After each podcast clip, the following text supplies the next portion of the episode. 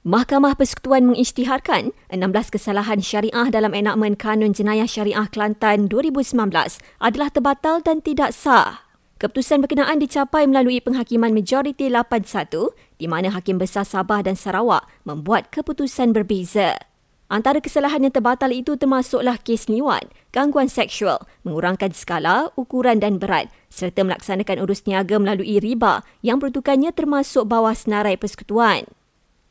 Dalam perkembangan lain, Menteri di Jabatan Perdana Menteri Datuk Dr. Muhammad Naim Mohtar mohon semua pihak bertenang dan tidak cetuskan sebarang provokasi berhubung keputusan Mahkamah Persekutuan.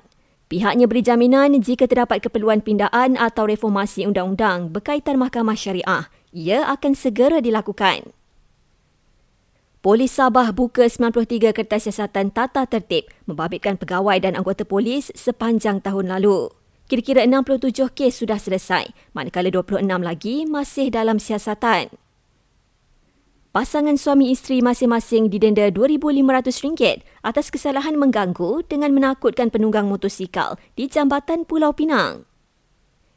JPJ telah menyita lebih 1,300 motosikal di seluruh negara atas pelbagai kesalahan sepanjang operasi khas motosikal bermula 1 hingga 7 Februari lalu.